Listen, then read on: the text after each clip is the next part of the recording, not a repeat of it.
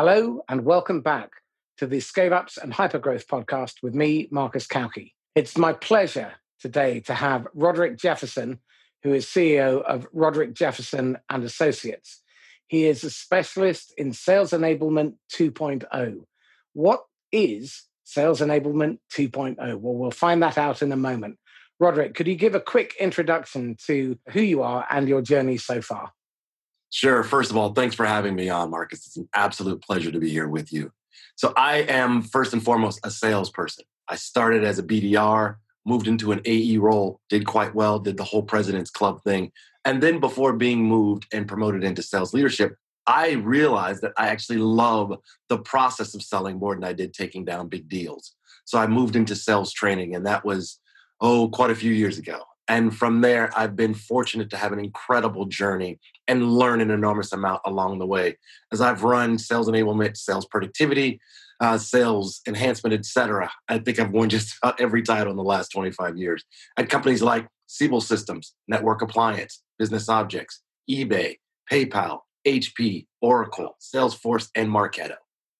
Wow, that that mm. is the gold standard in terms of tech companies. You probably couldn't have been at better places. So tell me something. What is Sales Enablement 2.0? Well, Sales Enablement 2.0 is what I'm calling the next normal. It's about designing, building, and deploying sales enablement differently from the way that we're doing it today. So here's an example. Today, we're focused on things like decreasing time to revenue, increasing sales productivity, strategy, architecture, execution, processes, programs, platforms. Well, that was great pre COVID. But now, as we know, the world has completely shifted. And as does sales enablement have to shift as well. And it's unfortunate because we've been in, I'll call it a rut for the last 20 years. Certainly, we've enhanced technology. But as an enablement group, we're doing a lot of things the same way. But we've got to shift to focusing on things like how can we help our clients hold on to their current customers? Business outcome focused selling. How do we help increase profit, reduce costs, mitigate risks? All the things that really matter to prospects and customers today. Excellent. Okay. So, what are the four most common questions you get asked about sales enablement and enabling sales teams? I'd say, what is sales enablement first and foremost? Because I think if you ask 10 people, you'll get 12 answers. I also get, when should I bring in a sales enablement leader? What exactly should they be responsible for? What are the metrics that we should be looking at from sales enablement? And I'll give you a bonus fifth. What does enablement not do? Let's start with that one then. What does sales enablement not do?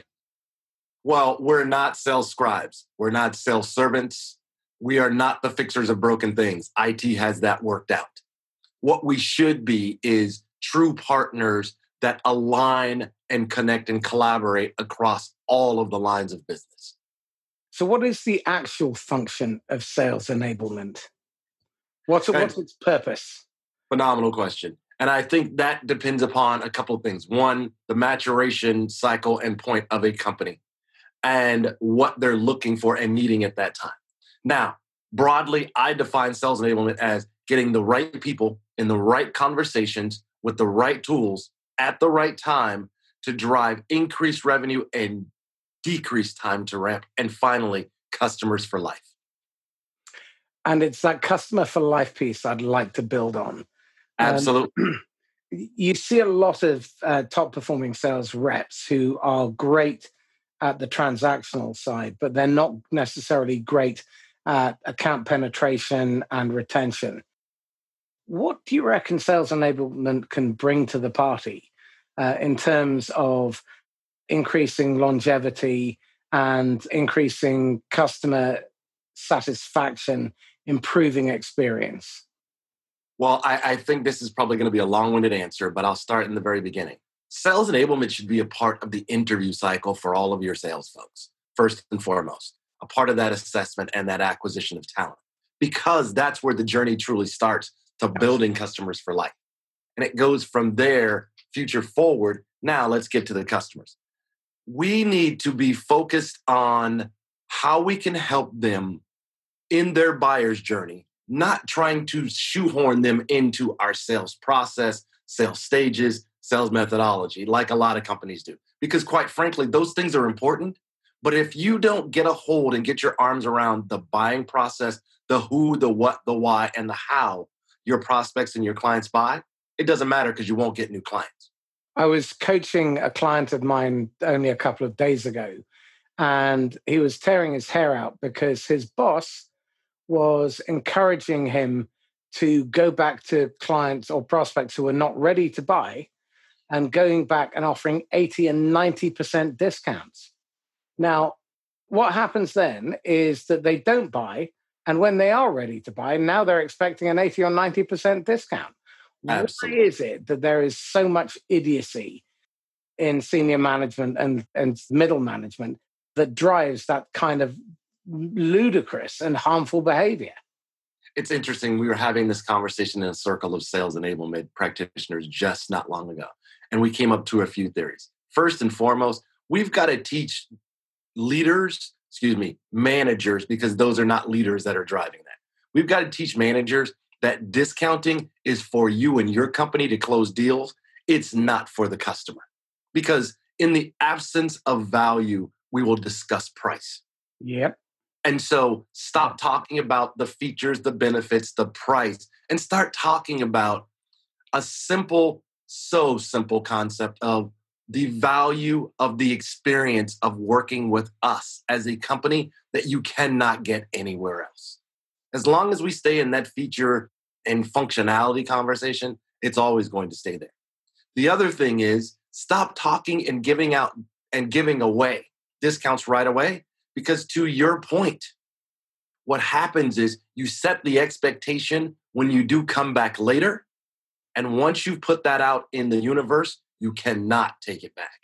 Well, you've touched on a couple of one of my particular pet peeves. So let's uh, start with in the absence of value, we will discuss price. I'm going to give you credit once, then it's mine. I appreciate the credit first and foremost. Well, you'll get one. Cost is never the issue. Money is never the issue in a real selling situation. It becomes the issue when a salesperson fails to listen, fails to understand, and is fixated on making the sale. I think it stems from something else as well, which is a weak, empty, or inconsistent sales pipeline. Scared money doesn't sell well. And so when oh, I love that one. Now that one I'm going to steal from you. You're welcome. Or even now. I'll give you credit once. So, yeah, scared money doesn't sell because what happens is you project out that you are needy, desperate, and skint, uh, broke. The problem with that is no one wants to buy from a broke salesperson, and no one wants to buy from someone who is needy or desperate. So, if you have a full sales pipeline, so the thing that I teach all of my clients and all the people that I work with is that you need a pipeline that is 300 to 500% fuller than it needs to be, moving from the qualified to closable stage. And that's your prime directive. When you're in sales, you take your new job, the first thing you have to do is get to 300%, moving from qualified to closable. By 12 months, it should be 500%. Then you have choice because you prospect for choice.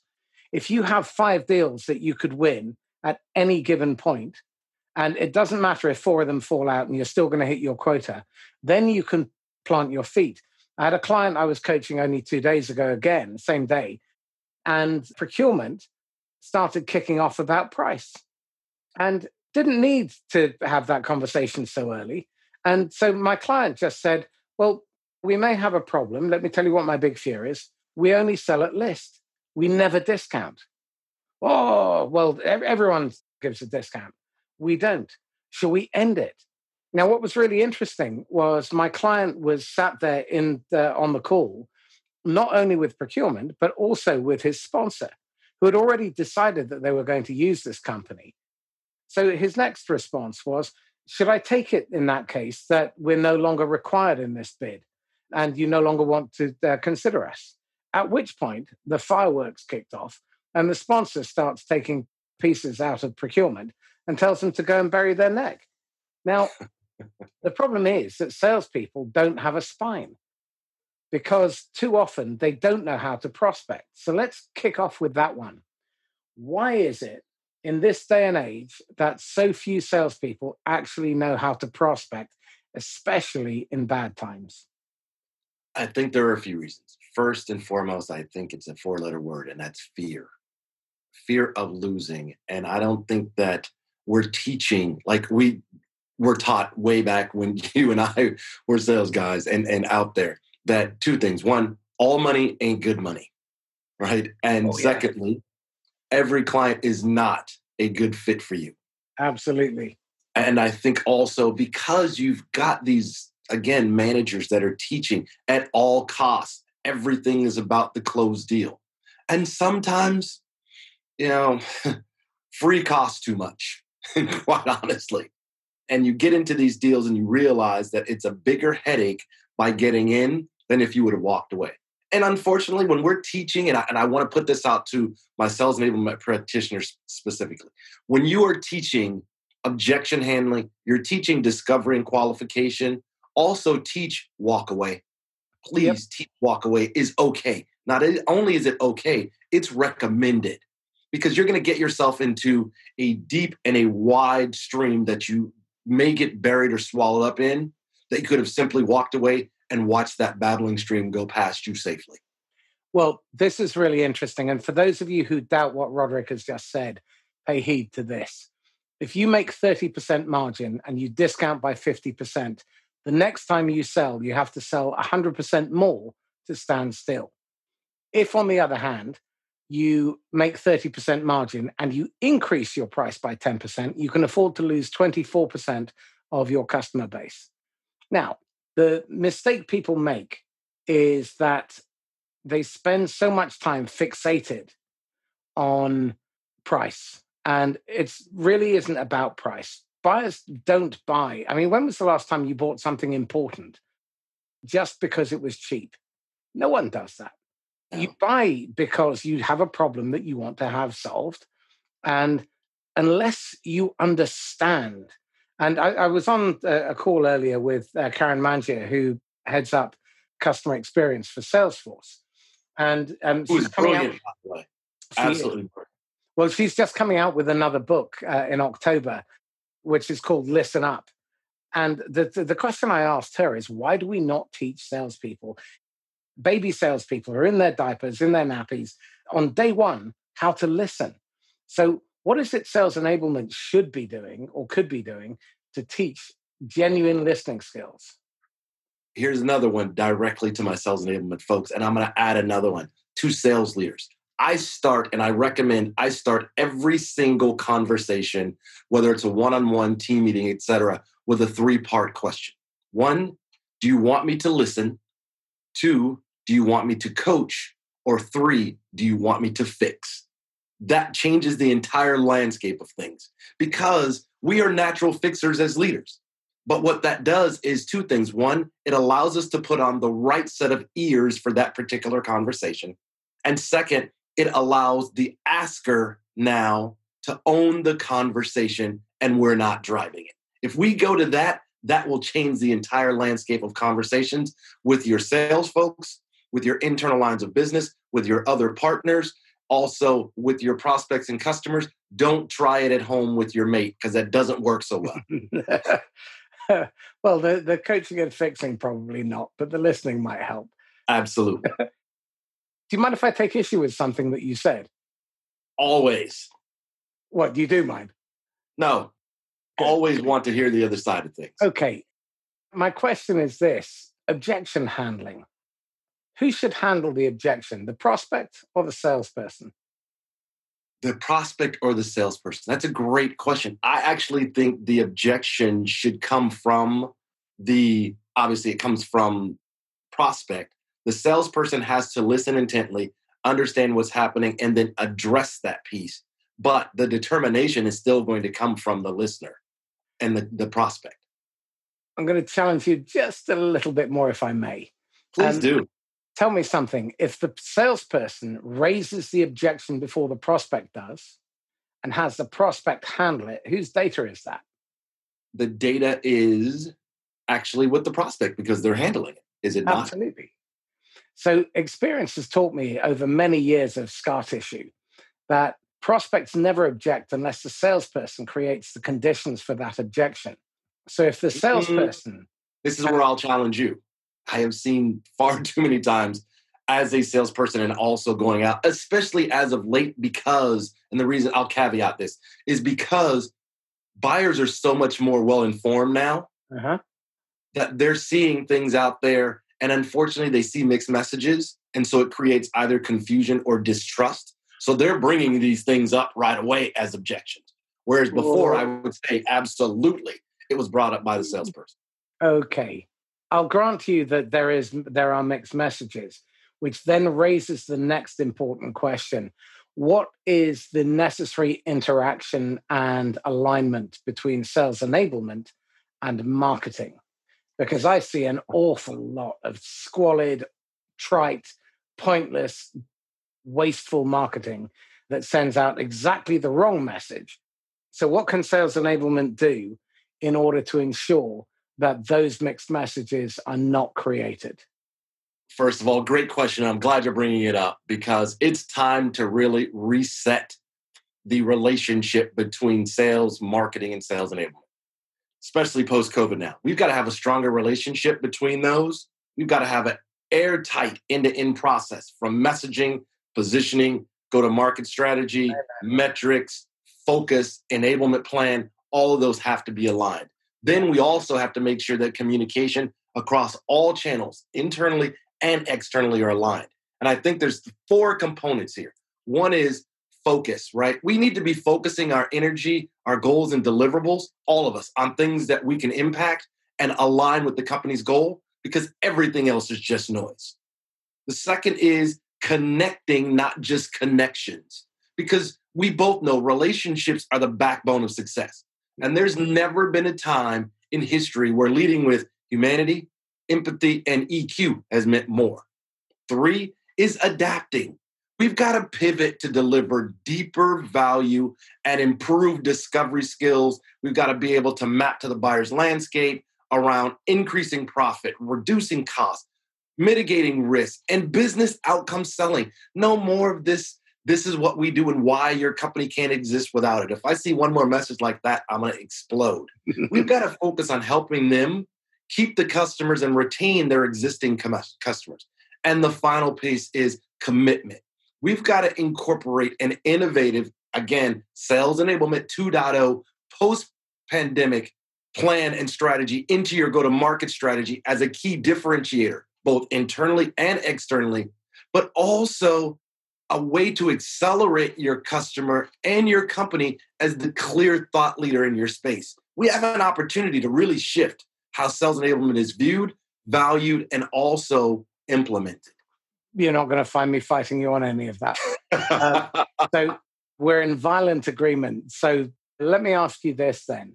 When you speak to your prospects and your clients, what are the three questions they should ask you, but they don't?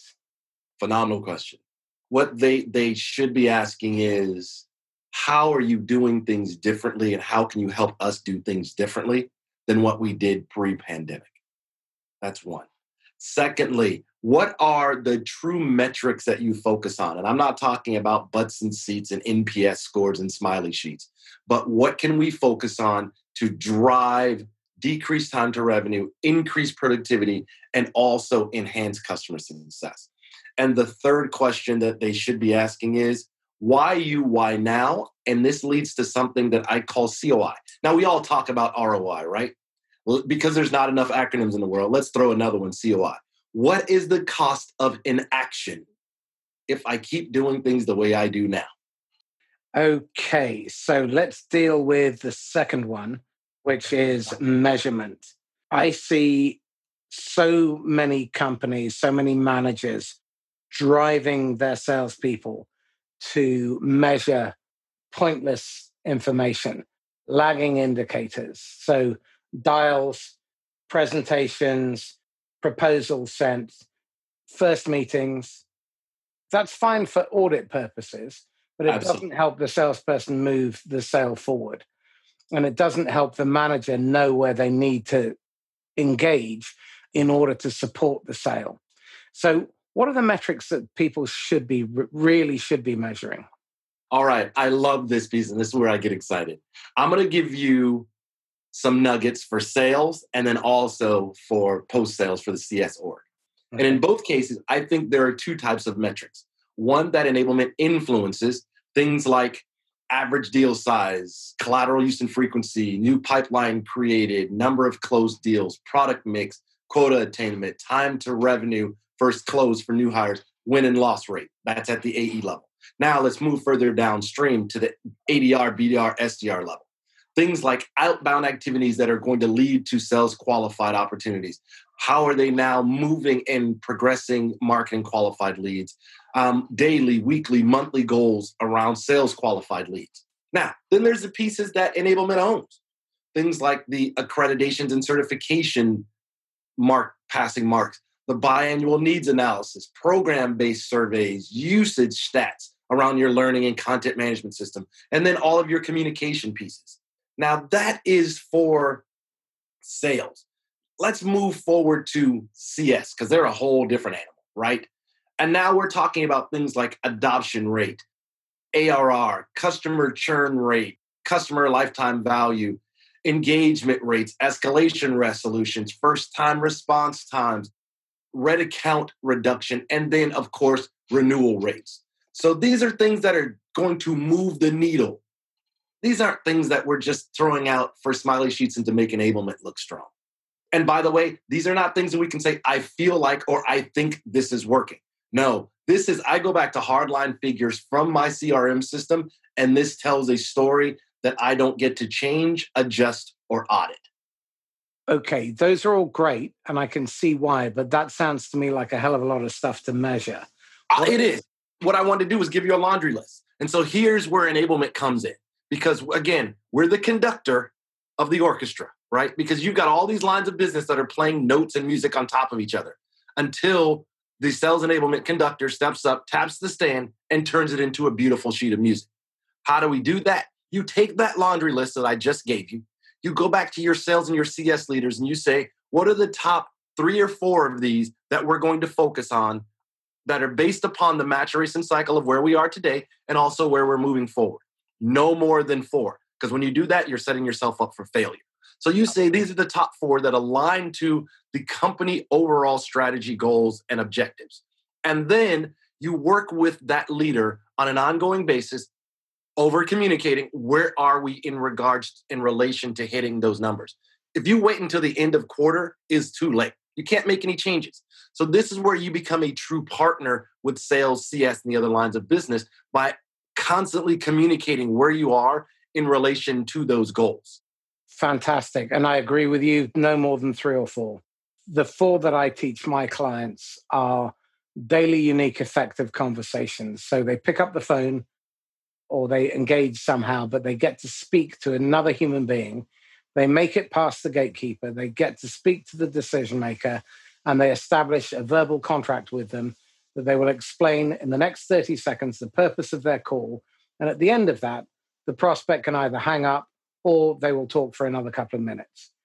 In my experience, in most software companies, most professional services businesses, and most uh, medium to high ticket businesses, if you have five of those a day, within seven months, you'll then achieve the second metric, which is that you have three to 500% more qualified prospects moving to closable.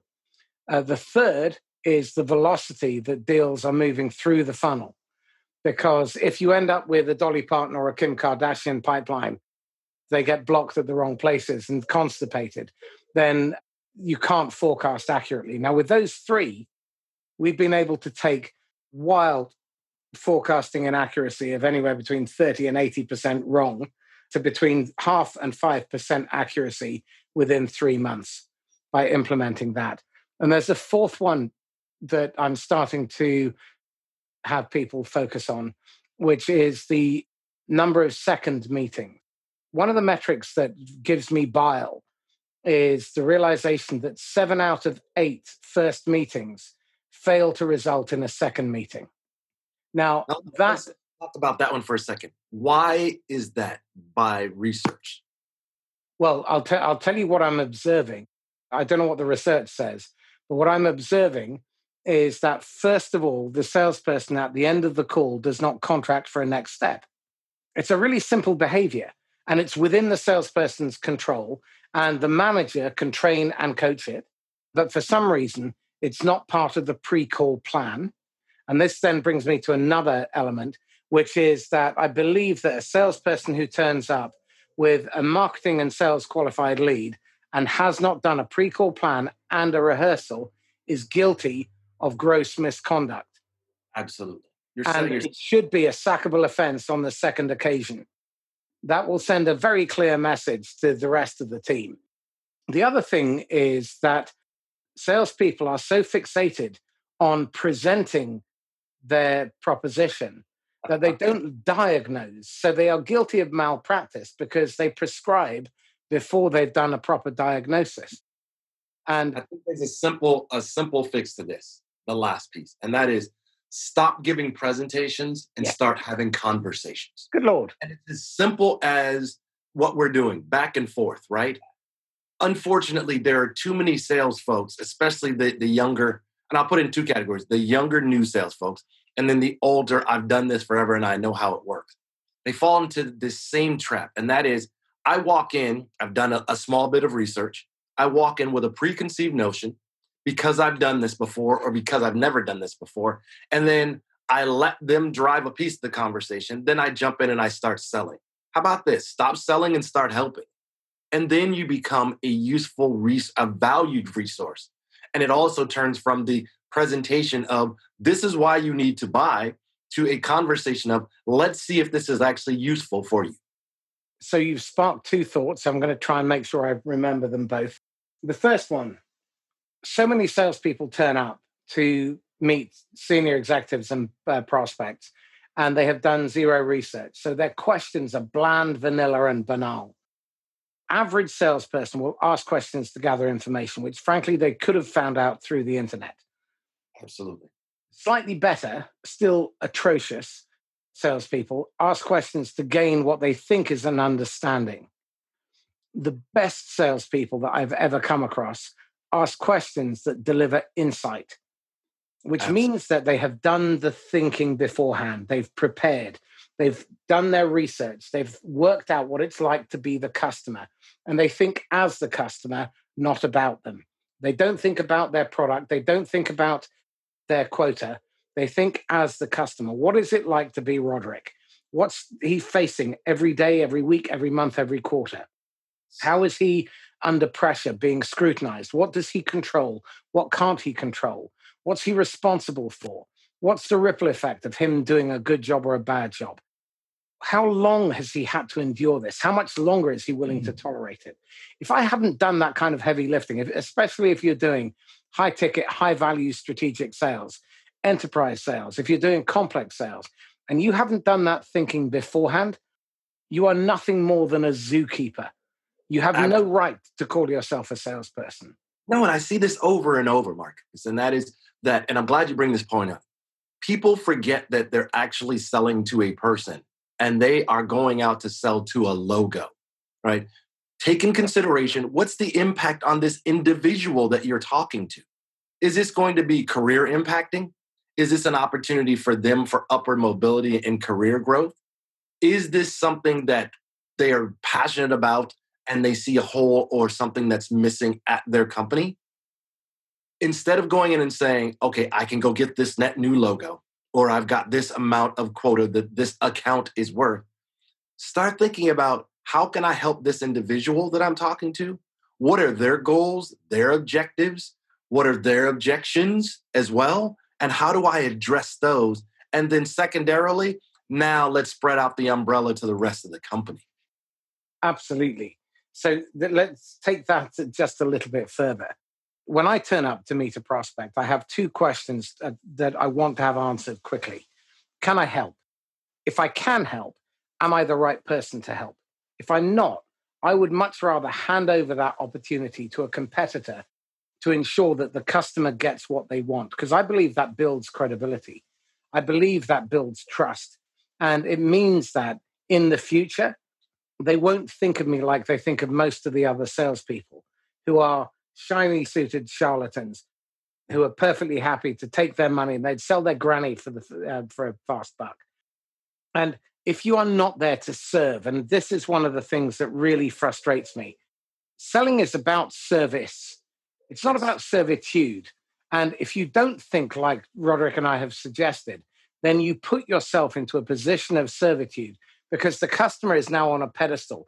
You have not created equal business stature. And I think one of the challenges here is that very few salespeople see them as uh, see themselves as the prospect's equal. So, what are you teaching people to do uh, with respect to that? Well, I, I think there are a few things that come into play. One is remove fair from your dialogue, please. Leave that out because fair went away when mom parsed out M&Ms one by one to make sure everyone got it. Fair is not an adult word. So let's kill that. Let's not even talk about a win-win situation. Those days are gone. What I teach is how can we figure out how to make this mutually equitable? And that goes back to service, right? And it's what can I do to make sure that we can meet your goals and then subsequently that meets my goals. But do you see what order that goes in first? Absolutely. Right. Now it's about service and making sure that we get you where you need to go. And ultimately we'll get to where we want to go. That's and we'll get there together. And then it lengthens the journey. To your point, it doesn't become a one time closed sale. It really becomes a relationship. And to that point, the problem that I'm seeing out there is two. One, I love social media. I'm all over it. But I think that social media has made all of us less social for one, right? And the second part is stop making connections and start connecting with people. We somehow have lost that. And that is the crux of sales is connecting and creating relationships that are mutually equitable. Ralph Waldo Emerson's law of compensation states that if you help enough other people get what they want, you will get your needs met too. The problem is that very few people have that long term perspective because they're worried about their quarterly results or their monthly target. And I, I have a real issue with this. And I think I'm going to come back to uh, a point I made earlier before I do that, or a point I wanted to make earlier, which is how do you make sure that your technical people are aligned with your salespeople so that they don't kill the sale by trying to prove that they are the smartest person in the room? Starts with something you talked about earlier, and that is pre call planning. Understanding what are the goals, the objectives, understanding the outcomes, making sure you outline everyone's roles and responsibility, and being very clear that I'm not the relationship person, the sales rep. You're not the technical expertise. We are a joint team that collaboratively make things stronger for the direction that they are looking to go. And so when you go, you take it from that angle, it's really about how can we jointly prop each other up and make each other stronger and also show that we are a unified front in regards to servicing the customer it's not either of us trying to prove how much we know or how smart we are. Let's get away from that. Quit trying to impress and go out simply to help. Agreed. Absolutely agree. Because the technical piece and the non technical, I'll say for both, when that separation happens, it's because one is trying to impress above the other by showing what their acumen is or, or their technical acumen. How about if you put it together and show just how strong this is and how this will make your prospect or your client bigger, faster, and stronger. Well, so many tech companies have free downloads and free demos early on. And that kind of product knowledge used early in the sale is lethal. It slows the sale down, reduces the probability of closing, raises cost in the prospect's mind, and also raises a bunch of objections that never needed to have been raised because all of a sudden they're asking you questions about stuff that isn't even relevant to fixing their problem. So stop doing that. Or it forces you to only talk about the product. Absolutely. Box yourself in right away. I've been having a conversation with a tech client of mine, and historically, they've been very strong technically, and they're used to selling into IT. My view is that the IT department has a relatively limited shelf life within the company. Every business is an IT business. Jay McBain from Forrester was saying to me um, last year that 60% of managers' time today is spent on IT. Every business now depends on it, whether it's the florist up the road, a catering company, or you know, Bank of America. Doesn't make okay. any difference. It's the vehicle all of us ride in. Absolutely. But what seems to be massively deficient is the ability for technical people to have human business conversations with the line of business. Now, this is also really key because 80% of purchases of technology in 2019 were made by line of business managers. They weren't made by IT. So if you think you can sell to IT nowadays, you're sorely mistaken in four out of five cases. I'll tell you how we actually circumvented that problem in one of the previous companies I was in. Please. So most companies do some form of certification or accreditation around their company pitch or messaging and positioning, right? We did the same, but we threw a, a small wrinkle in there. First of all, we didn't do it with a deck and you couldn't use a deck. We had to use a whiteboard. And now what that does is forces you to be able to address the issues of your client or your prospect, not what you want to sell. Secondly, it also took out the inability to actually speak to any part of the overall conversation, i.e., you know what, I don't understand slide six, so we're going to pass that and we'll come back to it. And we know we never come back to it. But the most important thing it did was we actually accredited both the sales folks and the technical folks on the very same issues together jointly. So now it becomes literally a case study conversation. You're both asking questions, you're both able to show value, you're both able to show expertise, and you're both able to show it in an environment where the technical people are very comfortable in a whiteboard.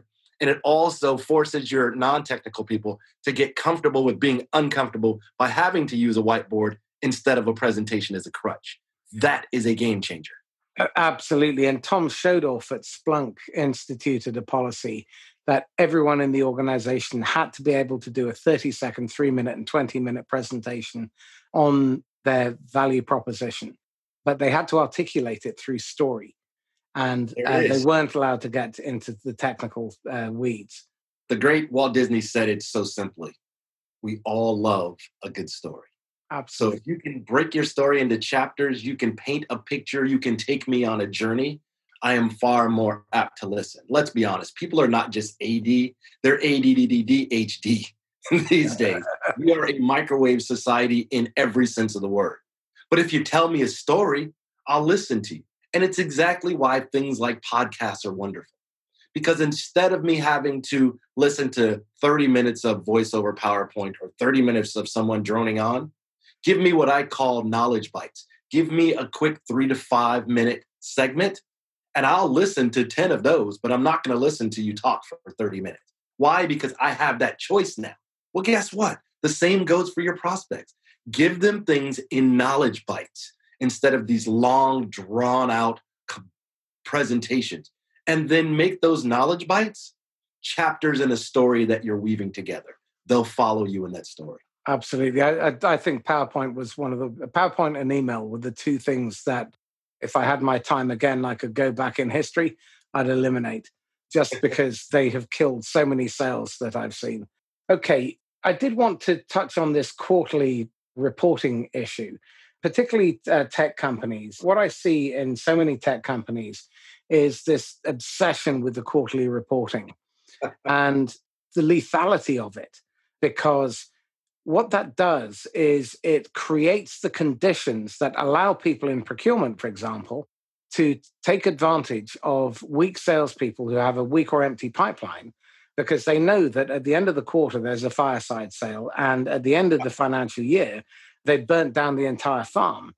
So what would you what advice would you give to senior leadership about managing the expectations of investors so that they can get away from this and they can actually plan and build a business that has mm. long term sustainable potential instead of peak trough, peak trough, and then buying business at bargain bucket rates? I think there are two pieces. First of all, stop conditioning your buyer to wait for the fire sale. We've done that. We are the blame sales folks. Absolutely. 100%. It's not the buyer. We got to a point and said, okay, the house is on fire. Um, we, we need to sell something right now. Please stop that. And the second is how do you stop it? It starts with the modeling from the first and second line manager. People, look, what's important to your manager is imperative to you. If you are looking to accelerate your career and grow into that position, you are going to model what they see because the rubber meets the road at the first and second line manager. So that's where the mindset we have to shift right away. And and that is stop giving things away, right? Because invariably it starts to feel like free at the end of because it is free, right? It's free money. And I realized a long time ago there are a couple of things. One, there's no value in free. And secondly, as we're talking about, generally, free costs you too much. Absolutely. So start modeling the first and second line manager and work all the way down from the top of the org chart in the company, then in the sales organization, then down to the first line managers. And as you see that, there has to be a nip in the bud right away every time that's seen. And there cannot be a lot of patience for that happening time and time again from your sales leader. Make an example, and that will end quickly. Because salespeople are seeing what they what, what they learn from their manager. Because that is the model of what I'm supposed to be doing. Whether it's right or it's wrong. Then there are the other sales folks that this is the way I've always done it. There are other sales folks that I'm afraid of losing the sale that do this. So there are, are, a number of different components, but I truly believe that it's right there at that first and second line manager where that behavior and that mindset has to shift. And I don't disagree with you. And the challenge here is this. We did a research study uh, with the Sandler Research Center that came out beginning of the year and it suggests that only 6% of sales managers are qualified for the role. Now, uh-huh. let me uh-huh. let me extrapolate because what this also suggests is that um, managers only get, uh, I think it's three or five percent of the global training budget, but 46% of companies claimed that they had a good training program for their managers, but the evidence is there, but the results are not. If the evidence proves that, then we would have 46% of managers fit for purpose, but we only have six. So there's a massive disconnect there. And in your view, what is the runway that senior salespeople who aspire to move into management should be put upon put on in order to be prepared to be great managers because they have the most precarious position in the company. You know, one or two bad quarters and they're out. They are the most undertrained people in the company. So, what advice would you give to leaders in terms of building that runway so that when someone moves into a management role or they're onboarded from outside into a management role, that they are fit for purpose? Again, three things come to mind. One, it comes in the succession and the transition plan. All too many times we take these rock star salespeople and we put them into management roles, but we have never actually teach them how to lead. These people have never held a team meeting. They've never done anything other than manage their patch. So we've got to slow that piece down and we've got to reassess what the transition plan looks like and what the parameters for success are beyond just you are a rock star salesperson, and you hit your number. That's one. The second is we have to now, as an enablement organization globally, we have to be working with the sales leader, primary top leader, whether it's VP, CRO, CSO, et cetera. We've got to work with them and understand what's the success criteria for your sales managers beyond just hitting quota. And a part of that should be the ownership, not the ownership, excuse me, the adoption and the execution and the modeling of the things that we are putting in place because we've agreed that this is what's important to you. And the third piece is a simple statement that you'll see me put up time and time again on social media.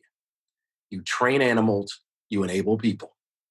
Mm-hmm. That concept seems to be lost. I agree wholeheartedly. I mean, one of the things that I'm teaching my clients to do is um, first of all, look for people who have aptitude as well as the desire to move into management. Tom Castley from Outreach has a really good policy, which is that he looks for salespeople who have good account penetration because they tend to be much more successful managers. That one metric um, of being able to sell multiple products and services to the same customer indicates very clearly that someone pays attention and listens and they're looking there to serve the customer rather than just hit their number. Tom Schodorf found it really difficult to get into management. He wasn't a top performer.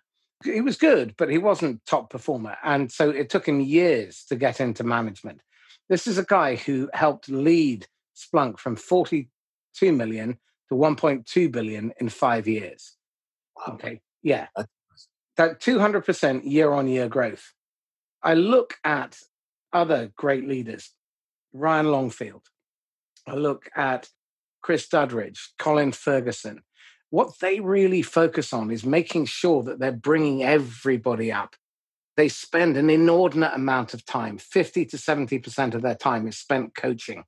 Tom Schodorf was on the phone to customers pretty much every week to speak to them, to listen to them, and to understand what's really going on. Now, one of the things that I'm teaching my clients to do is if they identify someone who has the potential and the desire to move into management, is very early on expose them to management responsibility. So, yeah, because it's not what most people think it is. Absolutely not. It's the opposite. It's not the supervisory role. The supervisory role at the beginning is probably about 30%, but that should drop to about 3% very quickly. What you should be doing is getting your slightly seasoned rep to coach and mentor a new rep so that they have to learn how to train and coach and develop people. Have them run sales meetings, have them train, have them get involved in the interview and selection process so that they're used to do it. Saying. They've never even hired, fired, they've never run a team meeting. How do they know what this is like? Absolutely. And if you don't do that for 12 to 18 months, you do them a massive disservice and don't promote people so quickly just because you're in a hurry one of the fundamental rules that I've learned along the way is better no breath than bad breath. And unfortunately, too many times companies get in a situation where they're trying to do it fast instead of do it right. And the way you just outlined it is the right way to do it, and that's the transition. But I want to add another component to this, and that is not every salesperson should or is built to be a sales leader. God no. I equate it. I always say that Sales leadership is kind of like college, university, and marriage. It's a great institution, but it's not meant for everybody. I know there's another one you're going to claim too. Yeah, I think I will eventually. So again, I, I, think you've hit the nail on the head. And the rule here is very simple: slow down to speed up. Start with a really clear, robust vision of where you're trying to head and the kind of business that you want to evolve into develop a plan and make sure that plan is built around your ideal customer. So you'd have to know who they are before you start. Absolutely. Then make sure that you've identified how you are going to fill vacancies in the future. So plan the roles that you're going to need six months, a year, two years, three years, five years down the road. Slow down and put that effort in. Identify what the. You just hit something really strong that you should be promoting now for success in the future. Too many times companies are promoting people because I've got an open patch or, or a team that's, that's available and I need someone to lead it.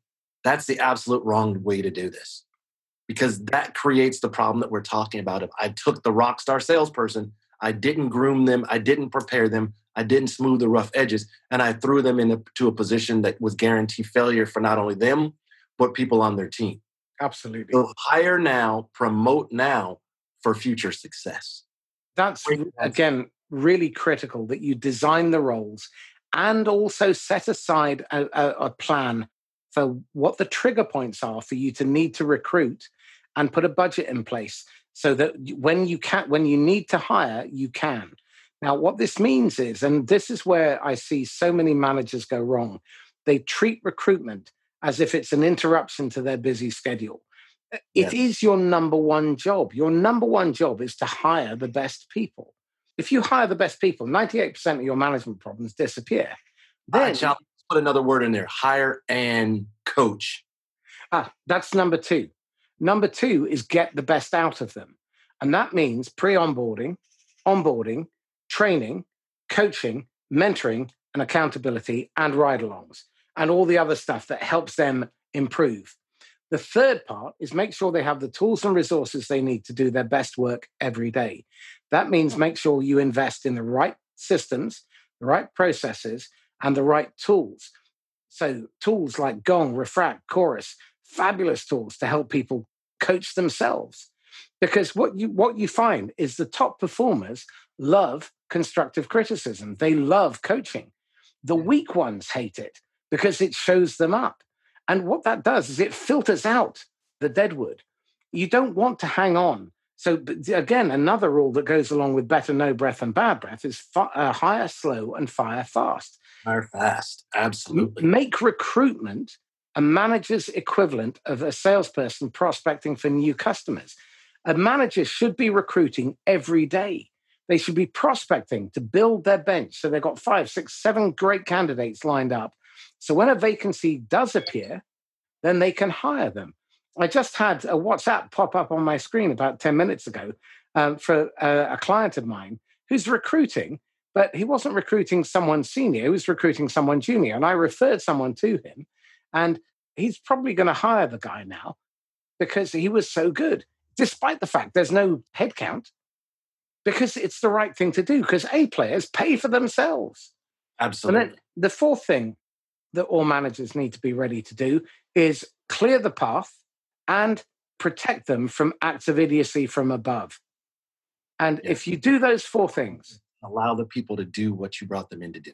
Absolutely. Because a manager's job is not to hit the team target, it's to help the team hit the team target. So, again, how do you stop managers from donning their armor and hopping on the horse to come in and save the day? Let me show you how it's done. You know, it, it's going to sound really crazy, but but as I was talking through that, I was thinking about a bunch of managers throughout my career, and what I saw was a bunch of folks that are Superman and Superwoman. They yeah. put the cape on, they go out there, the super closer. And I was wondering to myself why, as you were talking, and it just dawned on me. It's because they're afraid to show what Clark Kent actually looks like. Yep. They need to be the super closer all the time. That's not a leader, that is a manager. And now the leader is someone that says, Look, I can help you and I can teach and groom you on this piece. But you know what? I just happen to be a guy that just walked out of a phone booth. I'm just Clark Kent. And don't be afraid to say, I don't know. To me, the most three powerful words on the planet beyond besides I love you are I don't know. Because there's an enormous amount of credibility in that. And there's also an enormous amount of humility in that. And there's also an opportunity for growth and learning in those three words. I interviewed Colin Ferguson at OutSystems, and he said something that was incredibly profound, which is the best managers let you fail, but they don't let the business fail. There's enormous amount of lessons that come from skin, knees, and elbows. Oh. Some, my mom used to say, sometimes you learn how to, other times you learn how not to. Either way, you learn. Absolutely. You can't steal that one. That's my mom's. Yeah. so Mummy Jefferson, that's, that's a permanent credit. Excellent. Roderick, this has been incredibly insightful. I've got a few more questions for you before we wrap up. What are you struggling with personally? What are you, what are you wrestling with at the moment? I'm wrestling with this, and this is non sales related. This is personal. I'm struggling with the state of the world right now. It's mm. heavy. I'm struggling with the sheer amount of negativity in the world. I'm struggling with the fact that our world seems to be focused, and especially in, in professional society, that we're focused on diversity rather than true inclusion. And let me give you what I mean is my definition of diversity is being invited to the table. Inclusion is about being able to order off the menu. Wow.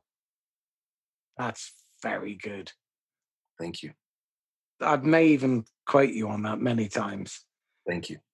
That's absolutely true my final piece, uh, personally and professionally, I'm struggling with the fact that there is so much misinformation, misconception, and misunderstanding of what true enablement really is and the value of it. It's an incredible profession to be a part of, but unfortunately, some of us in this space have, have relegated it to used cars or the fixers of broken things or just training. And again, I take nothing away from trainers. There's a phenomenal need for that. I was a trainer at one point.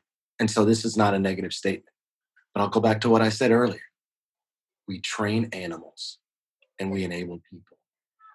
Enablement ultimately is not about platforms, programs, processes, tools, metrics. It's about the first P, which is people. Let's not forget that piece it's gotten lost somewhere along the way. I'm not going to take that any further because it can sit on its own. It's that good. Tell me, what are you being influenced by? What are you reading, watching, listening to that you think other people should really pay heed to? Sure. So there, there are three authors to jump out at me. First is my guy, David Fisher, that is networking in the 21st century, is a phenomenal piece. Another is Creating Togetherness by Jeff Davis. And another one is Beating the Bots by Anita Nielsen. And I think collectively, those three books right now are all about people. It really comes down to how do you help people be bigger, faster, and stronger? How do you listen more, talk less, and how do you connect the dots so that everyone not just has a voice but they understand that ultimately someone or some organization has to have the final vote, but that they are a piece of this. It goes back to those two words that I said earlier.